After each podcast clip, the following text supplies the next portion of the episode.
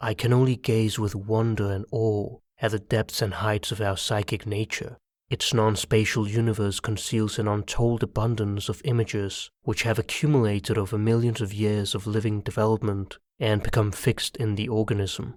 And these images are not pale shadows, but tremendously powerful psychic factors. Beside this picture, I would like to place the spectacle of the starry heavens at night, for the only equivalent of the universe within is the universe without. Our relationship with the stars is thought to be as old as mankind itself. For thousands of years, our ancestors looked at the starry night sky in awe, and early knowledge of the stars can be found in prehistoric caves, bone fragments, and megalithic structures. At around 12,000 years old, Göbekli Tepe contains the world's oldest known megaliths and suggests evidence of alignment with celestial events far older than Stonehenge and the Great Pyramid of Giza. Over time, most, if not all, ancient civilizations searched for meaning in the skies and personified their myths in the constellations. The Sumerians were among the first to observe and record the movements of celestial bodies, laying the groundwork for the study of astrology, literally, the study of the stars. This helped the Babylonians in Mesopotamia to create the first organized system of astrology at around 2000 BC. The astrological premise can be found in Babylonian tablets, where it is written Sky and earth both produce portents. Though appearing separately, they are not separate because sky and earth are related. A sign which portends evil in the sky is also evil on earth.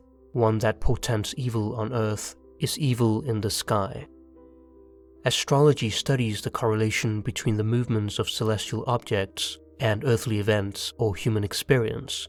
The skies were thought to present celestial portents or omens, signs of future events tied to human affairs, believed as divine messages from the planets named after the gods. The Babylonians would use these to predict future events and take action to avoid disaster.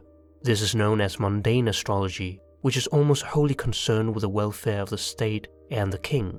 Parallel to the Babylonians, the Egyptians developed their own astrology based on the decans, which are 36 groups of fixed stars or small constellations divided into 10 degrees each, used as a timekeeping method in order to perform religious rites at the appropriate time, among other things. Each of the decans would be associated with a divinity. After the Alexandrian conquest in the 4th century BC, Hellenistic astrology was mixed with Egyptian astrology and Babylonian astrology creating natal astrology, the emphasis moved from predicting mundane events to focusing on the positions of celestial bodies at the time of a person's birth in order to provide insights into their personality and life path. Another branch that emerged later was electional astrology, which involves choosing the most auspicious or favorable times to initiate or undertake specific activities or events. The ancient stargazers observed how some stars remained fixed and others wandered, though we now know that stars are not fixed, but rather move very slowly so that their movement appears imperceptible to the human eye. The wandering lights came to be known as planets, a word that derives from the Greek verb planasthai, meaning to wander. The ancients imagined the planets as gods wandering amongst the constellations along the zodiacal route. Hence, planets were named after the gods, Today, our planets are named after the Roman gods. By the classical period of the Greco Romans, the constellations that the planets pass through were being mapped out as the celestial highway known as the zodiac. Characterizing the early zodiacal signs were instinctual images embodied as animals. The figures of the zodiac are not just random and haphazard drawings, but images of the collective unconscious projected into the skies. The word zodiac derives from the Greek Zodiacos Kuklos, circle of little animals, which reflects the prominence of animals and mythological hybrids among the 12 signs. The Chinese zodiac has 12 animals, one of which is assigned to each year in a repeating 12 year cycle. Archetypally, magical animals are often the symbols of the self, the total personality. They are a purely instinctive unconscious force, greater and more powerful than the ego, but entirely unconscious. This circle of animals or wheel of life embodies the complete wisdom of nature and yet does not possess the light of human consciousness. Embedded in the zodiac is the archaic wisdom known as the seat of the soul or the temple of the spirit. We'll now be going through some of the basics of astrology. For the astrologer, the natal chart is not just a portrait of the heavens at the moment of one's birth, but also a snapshot of our soul's plan, and thus the most valuable tool one can have in one's possession. This blueprint of the soul contains clues to help one understand one's personality, including one's strengths and flaws. It reveals something larger than ourselves, as our lives are connected to the cosmos, giving us a deeper sense of meaning in life. The German astronomer Johannes Kepler wrote, The soul of the newly born baby is marked for life by the pattern of the stars at the moment it comes into the world, unconsciously remembers it, and remains sensitive to the return of configurations of a similar kind. The seven classical planets or seven luminaries are the Sun, the Moon, Mercury, Venus, Mars, Jupiter, and Saturn. The seven days of the week are named after these luminaries. Uranus, Neptune, and Pluto were not included, as they were invisible to the naked eye and were thus unknown to the ancient Hellenic peoples. Aspects are certain angles or degrees of separation between planets that gives us an understanding of their relation to each other in the birth chart. When two or more planets line up in the sky at certain angles, their energies are said to combine. These are studied carefully by astrologers, as it is where the main action is. Depending on the combination of planets, the aspects can have a positive or negative effect on us. The ancients had a magical symbolic sense to the physical world, and to the human imagination, the heavens appeared to be engraved with figures such as Aries the ram, Gemini the twins, Sagittarius the archer, etc. In the natal chart, there are a total of 12 signs in the zodiac wheel, each of which lasts one month and occupies 30 degrees of celestial longitude. On the other hand, there is the wheel of the 12 houses, which is based on the Earth's 24 hour rotation about its own axis. Each house represents a unique sphere of existence or human experience, wherein the energies of the zodiac signs and planets operate the first three houses are the self, possessions, and communication, respectively. Two people can have the same zodiac sign, but be located in a different house. This is because one's sun sign differs from one's ascendant. There are three key signs in astrology sun sign, moon sign, and ascendant or rising sign. When one talks about their zodiac sign, they are usually referring to their sun sign, that is, which zodiac sign the sun was positioned at when they were born. This represents one's core identity or personality type. The sun spends about 30 days in each zodiac sign. The moon sign, on the other hand, spends two and a half days in each sign and rules one's inner self or unconscious personality. In alchemy, by seeking the coldness of the moon, silver, one finds the heat of the sun, gold, it is the union of the albedo and rubedo stages, the sacred marriage of king and queen, which leads to the creation of the philosopher's stone, an alchemical symbol of the self.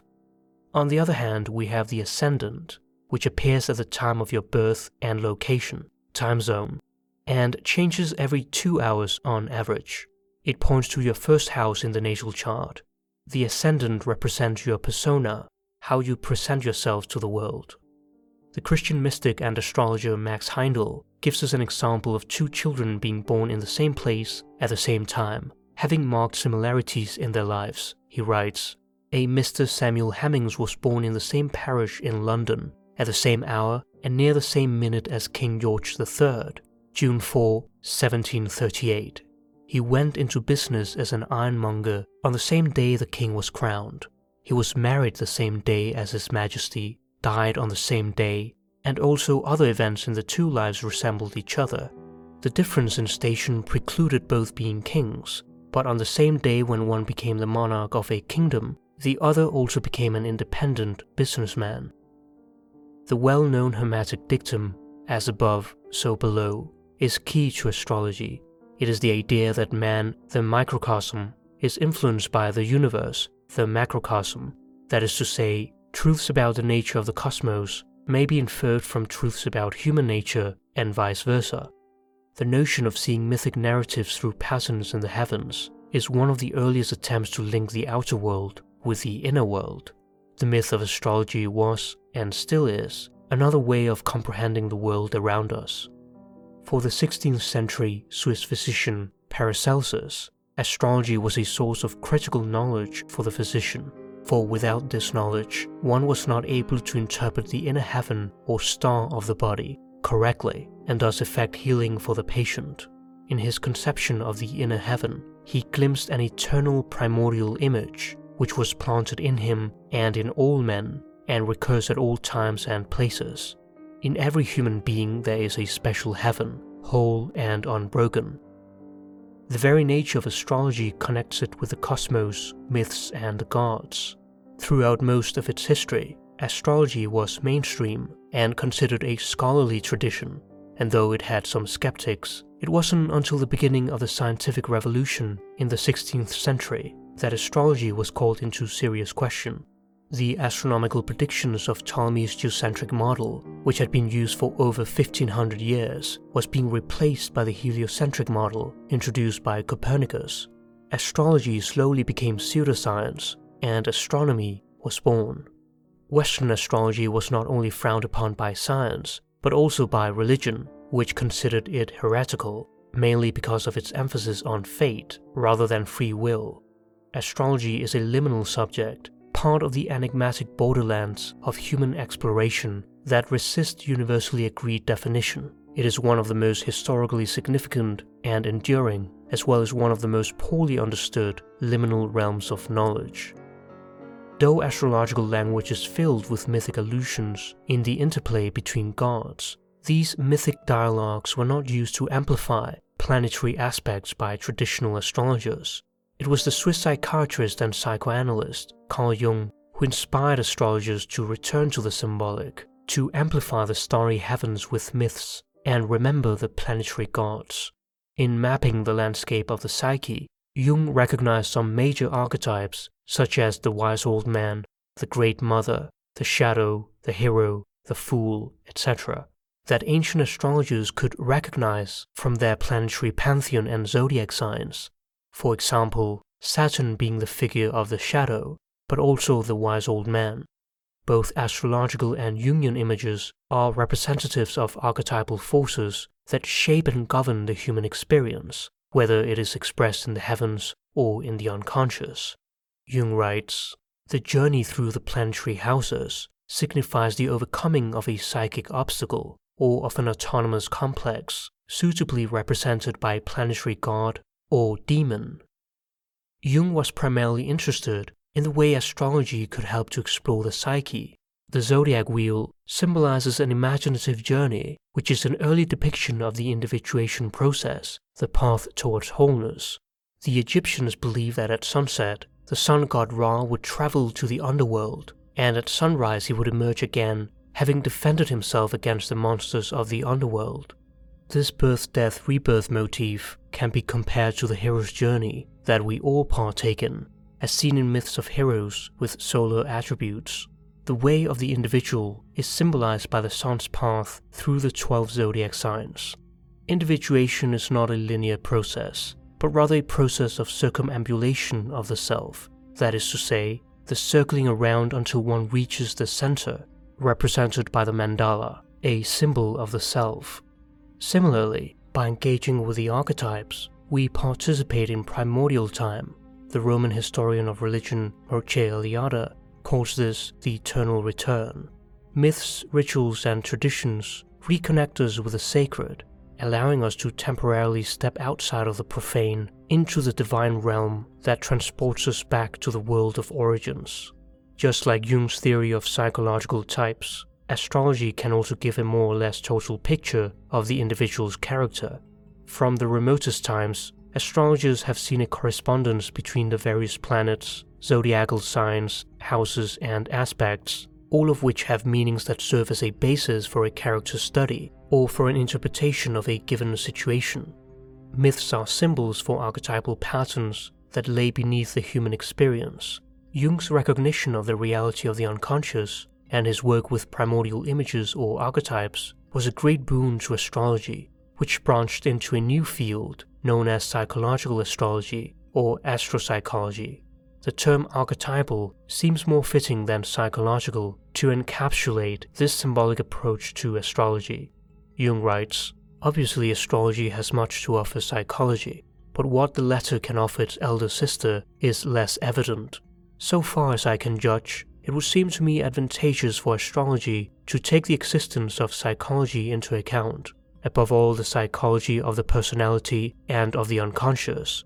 I am almost sure that something could be learned from its symbolic method of interpretation, for that has to do with the interpretation of the archetypes, the gods, and their mutual relations, the common concern of both arts. The psychology of the unconscious is particularly concerned with archetypal symbolism. Astrology can be a great amplification to Jung's psychological types. In fact, Jung's four function types thinking, feeling, sensation, and intuition fit hand in glove with astrology's ancient division of the four elements air, water, earth, and fire. Each is a distinct way of describing the empiric observations of the same phenomena the astrologer is challenged to consider the unconscious features of the literal elements in the natal chart. Some astrologers are sometimes too literal and not symbolic thinkers. With literalism, the symbolic, literally throwing things together, is rendered diabolic, throwing things apart, so that it loses its deeper meaning. It is also important for astrologers to differentiate between the inherited tendency, which is collective, and the personal manifestation of the archetype. For instance, Mars symbolizes the courage to take action, the capability for aggression, or the need for taking risks, but does not indicate how this will be personalized. The natal chart expresses the archetypes. How they will play out, however, depends on the personal experience of the individual, which are related to complexes, emotionally charged groups of ideas or images that are in the personal unconscious. For Jung, astrology represents the sum of all the psychological knowledge of antiquity. Thus, it is an invaluable resource for the psychologist, for it is not mere superstition, but contains psychological facts which are of considerable importance. He writes, The starry vault of heaven is in truth the open book of cosmic projection. In this vision, astrology and alchemy the two classical functionaries of the psychology of the collective unconscious join hands. Astrology, just like alchemy, was crucial for Jung as a symbolic mapping of psychic processes and provided him with a tool that he actively utilized in his psychotherapeutic practice throughout his life. Instead of saying that man was led by psychological motives, the ancients said that he was led by his stars. People assumed that it was not psychological motivation, but the movement of the stars which caused the personal reactions. The astrological criterion was simple and objective. It was given by the constellations at birth. A later interpretation was that in everyone's heart lies the stars of one's fate. Thus, man started to look within himself and not in the skies. For Jung, this is the correct psychological interpretation, for astrology is projected psychology. The question which every astrologer asks is What are the operative forces that determine my fate despite my conscious intention? And every psychoanalyst wants to know what are the unconscious drives behind the neurosis? Jung observed that though astrology was disregarded as pseudoscience, it remained very much alive and attained a popularity never before seen. So he set himself to understand the ancient art and technique of astrology in his early years as a practicing psychiatrist, Jung wrote to Freud My evenings are taken up very largely with astrology. I make horoscopic calculations in order to find a clue to the core of psychological truth. Some remarkable things have turned up which will certainly appear incredible to you. I dare say that we shall one day discover in astrology a good deal of knowledge that has been intuitively projected into the heavens. For instance, it appears that the signs of the zodiac are character pictures, in other words, libido symbols, which depict the typical qualities of the libido at a given moment. At the exact moment of birth, each person receives the typical qualities of the libido or energy which is characteristic of him or her.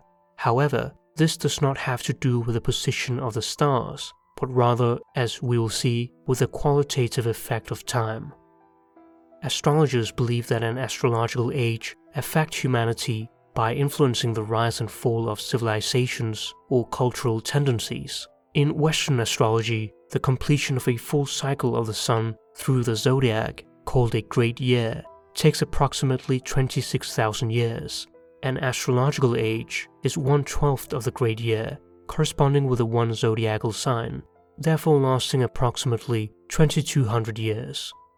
Jung often mentions the precession of the equinoxes, discovered by the Greek astronomer Hipparchus in the 2nd century BC. By looking at the position of the stars and comparing them with their positions a century earlier at the same time of year, Hipparchus found that the stars were moving at least one degree every 72 years, causing the Earth's North Pole to slowly point to different stars over vast periods of time. The Earth's cyclic wobbling over time has caused the positions of these constellations to shift. This was not taken into account in horoscopic calculations, which were based on the spring equinox being fixed at 0 degrees Aries. Thus, in the so called tropical astrology used in the West, a person who is born on what is traditionally known as the Aries constellation might be considered to have such a sun sign, even though the sun isn't actually in front of that constellation due to the precession. The heavens have long since moved away from our fixed calculations. Therefore, the signs of the zodiac are no longer aligned with the constellations after which they were originally named, so there's no causal connection between us and the stars. This, however, is not the case in sidereal astrology, which is most popular in the East, particularly in Hindu astrology, and is based on the actual position of the constellations in the observable sky, thus accounting for the precession. In Vedic astrology, they speak of the four yugas, world ages. Satya Yuga is the age of truth and virtue, the golden age, where men lived as gods. Treta Yuga is the silver age, Dwapara Yuga is the bronze age, and finally, Kali Yuga is the age of darkness, the iron age.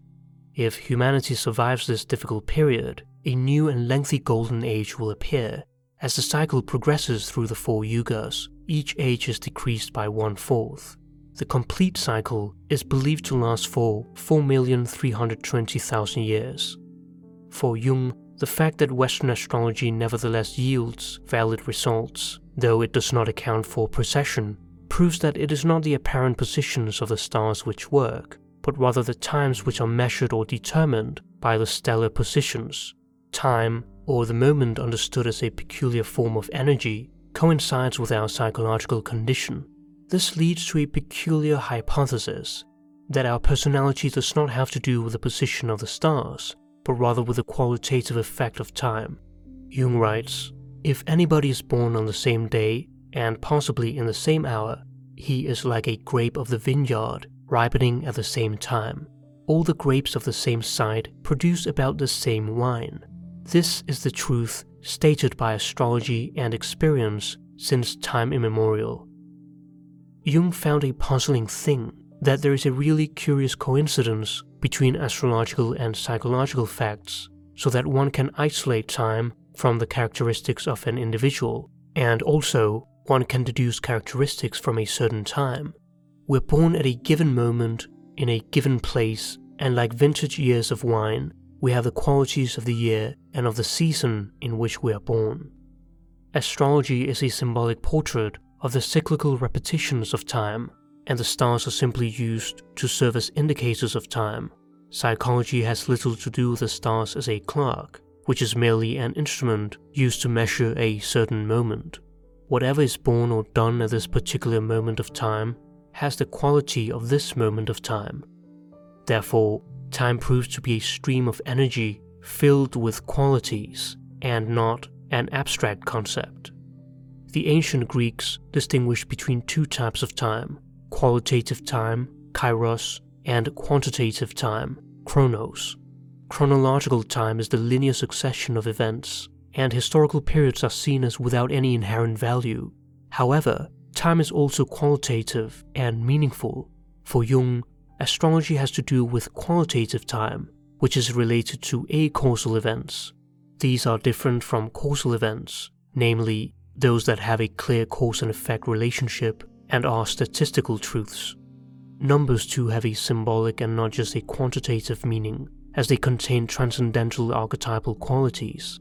The Pythagoreans used mathematics and numerology for mystical purposes, as numbers rule the universe.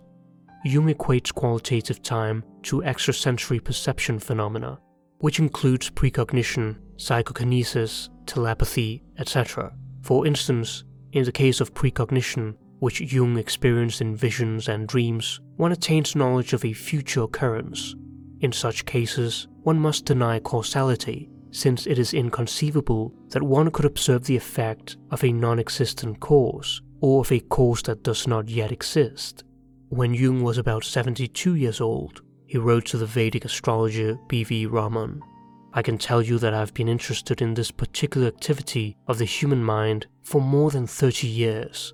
As I am a psychologist, I'm chiefly interested in the particular light the horoscope sheds on certain complications in the character.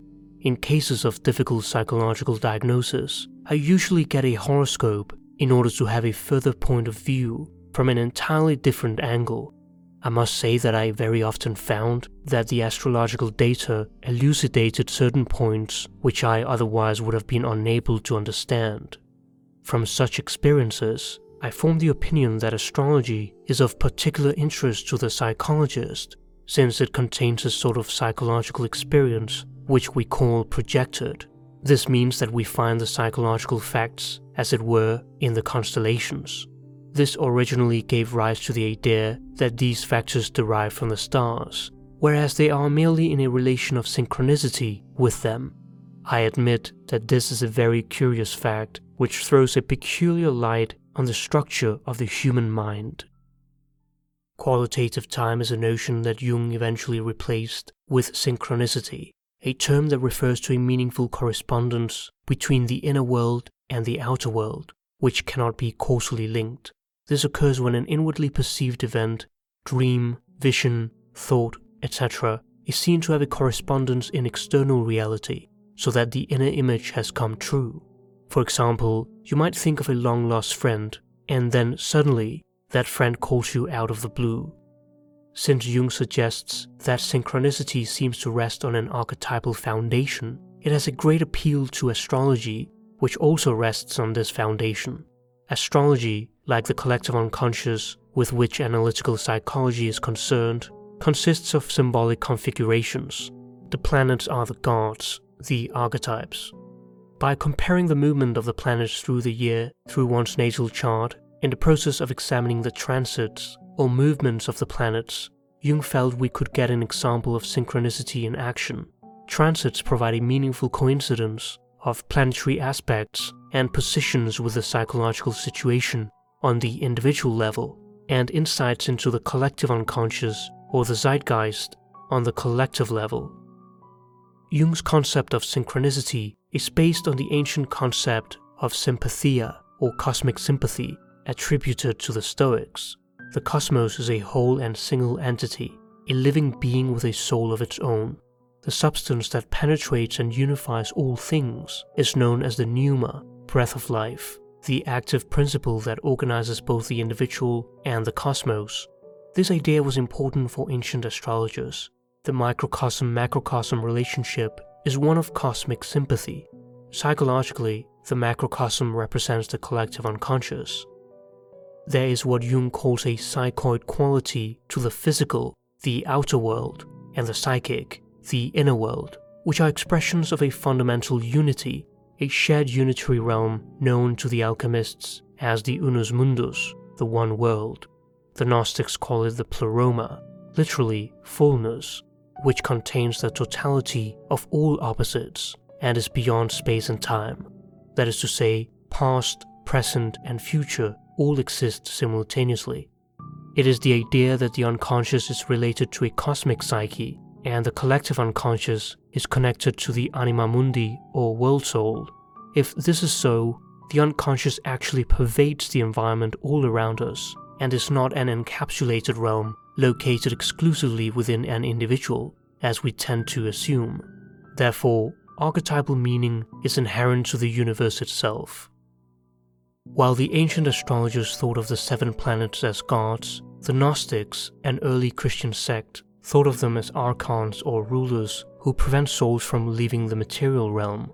They are the rulers of darkness, demonic powers under the command of the demiurge, the creator of the material universe.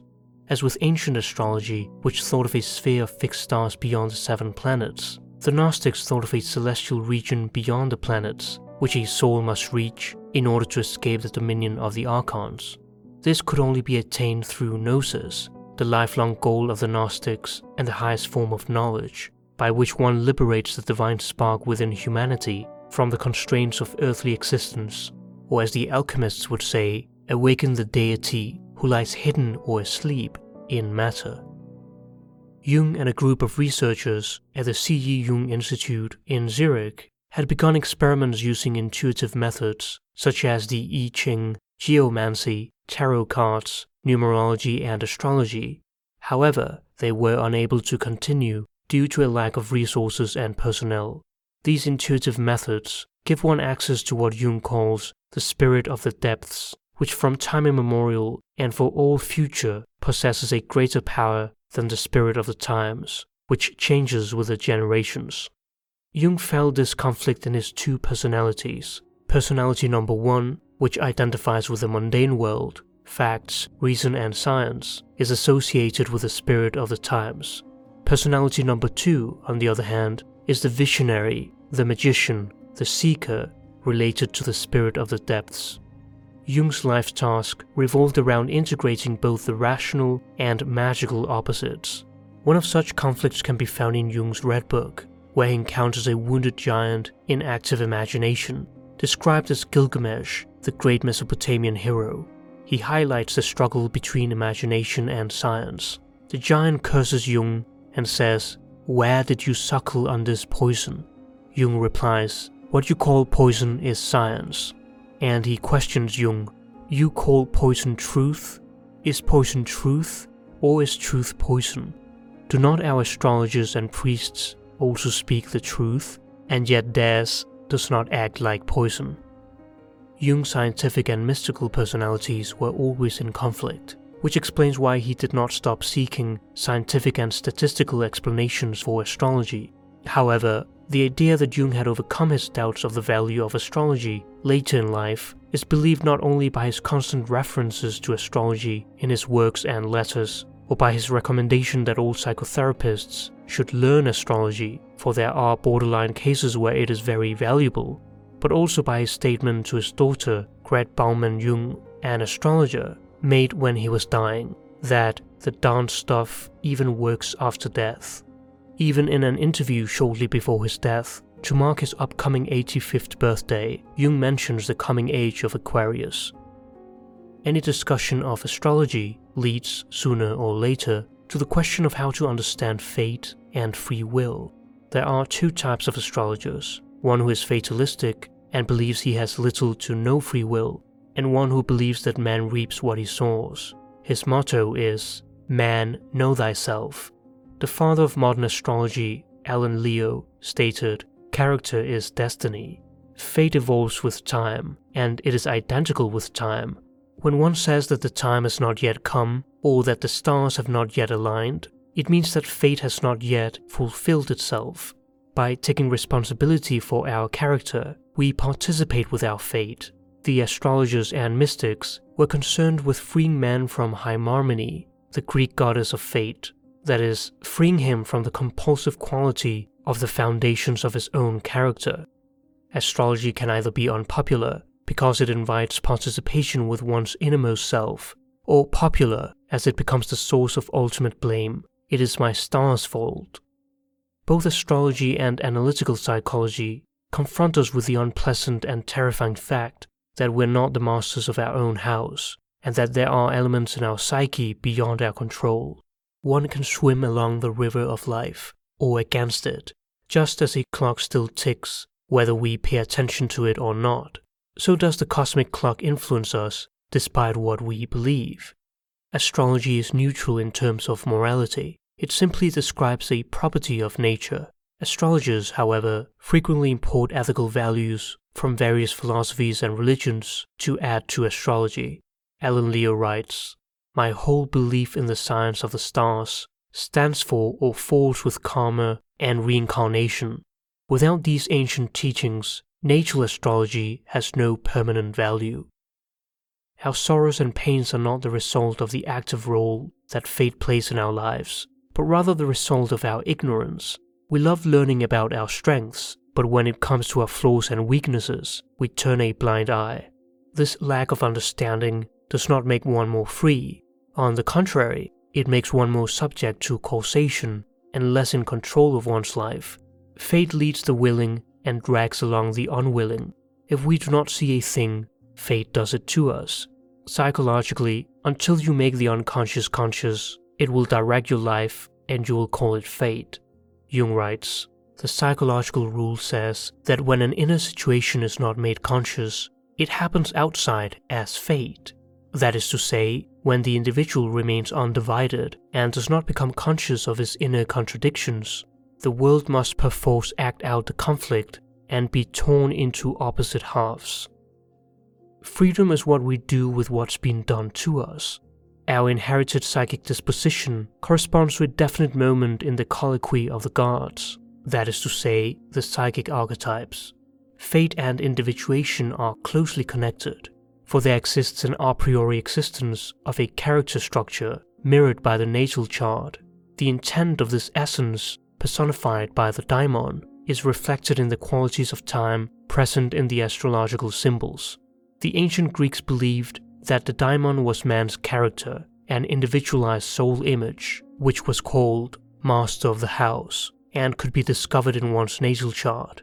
Some suggest it is the ascendant, though such a technical method is inferior to true gnosis, which can be attained through theurgic invocation of the daimon, as the Neoplatonists suggest.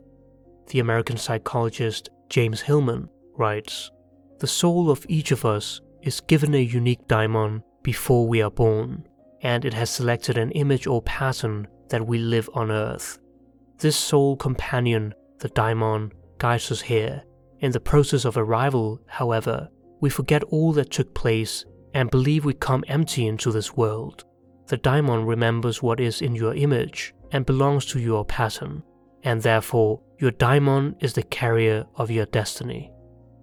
Fate and soul are the two names for the same principle, and the goal is individuation, because it is the most complete expression of that fateful combination we call individuality.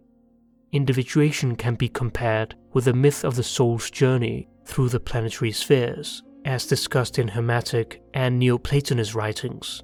Before the soul's descent into incarnation, it passes through the planetary spheres and takes on the qualities of each planet in the process. And in our death, the soul ascends back to the planetary spheres and gives back to each planet the qualities it had taken from them at the time of birth.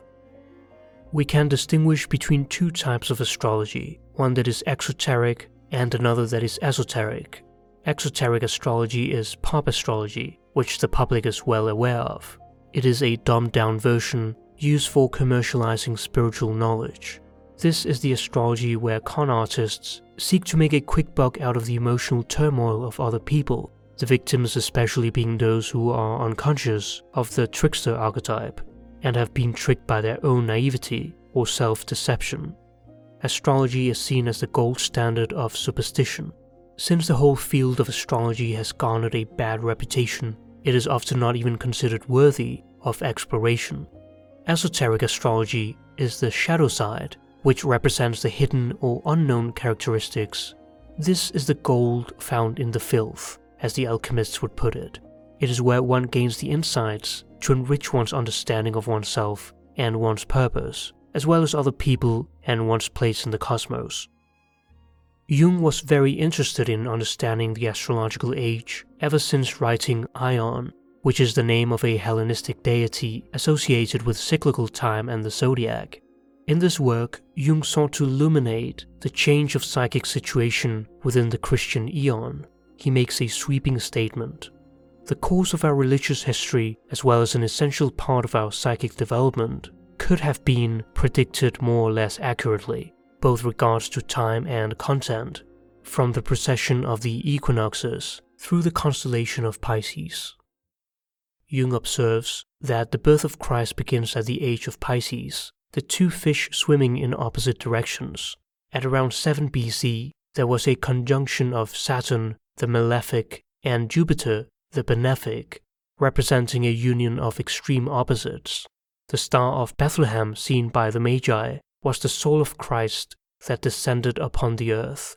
From this extraordinary astrological event was inferred an equally extraordinary event in human history, beginning a new eon.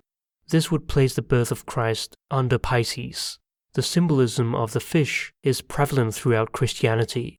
A code name for Jesus was the Greek word for fish, ichthys. The apostles were called fishers of men. Jung reckoned that we were in a paradigm of shifting ages, a time of change that he had been able to make sense of through astrology in the Red Book, Jung reveals his understanding of his own role in this coming new eon, and in Aion, he provides, later in life, a rational exegesis of the revelations of the Red Book, so that the two works are fundamentally interconnected. Jung notes that the concepts of heaven and hell cannot remain separated forever. They will be united again, and the age of the fishes will soon be over. If the age of Pisces is ruled by the archetypal motif of the hostile brothers, Christ and Antichrist, then the approach of the next age, Aquarius, estimated to fall between AD 2000 and 2200, will constellate the union of opposites, bringing forth a concept of human totality.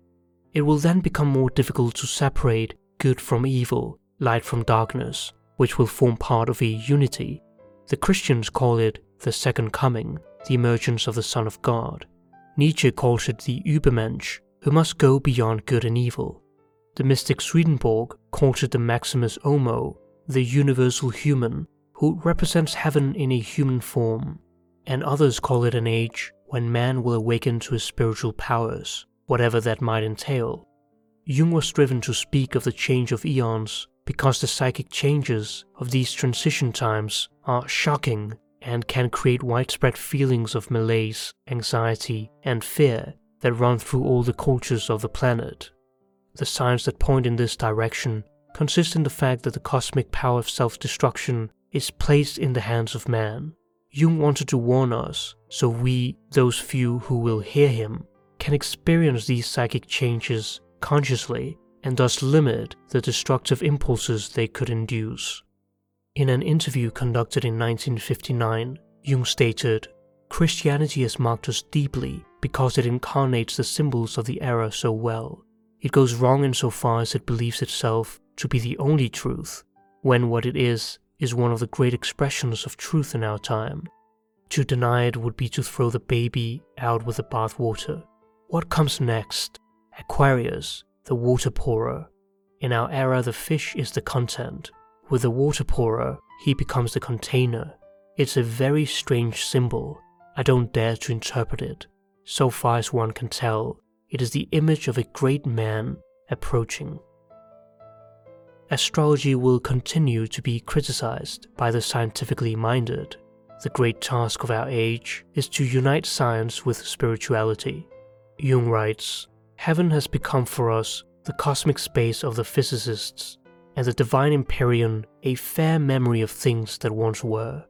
But the heart glows, and a secret unrest gnaws at the roots of our being.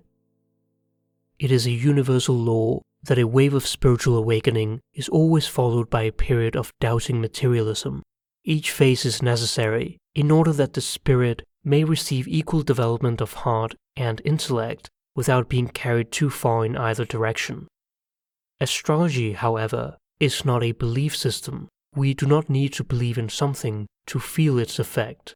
Astrology persists millennium after millennium to remind us of the interconnected cosmos in which we live, the mysteries, ambiguities, and sheer beauty and elegance of universal order that offer meaning and hope to the soul.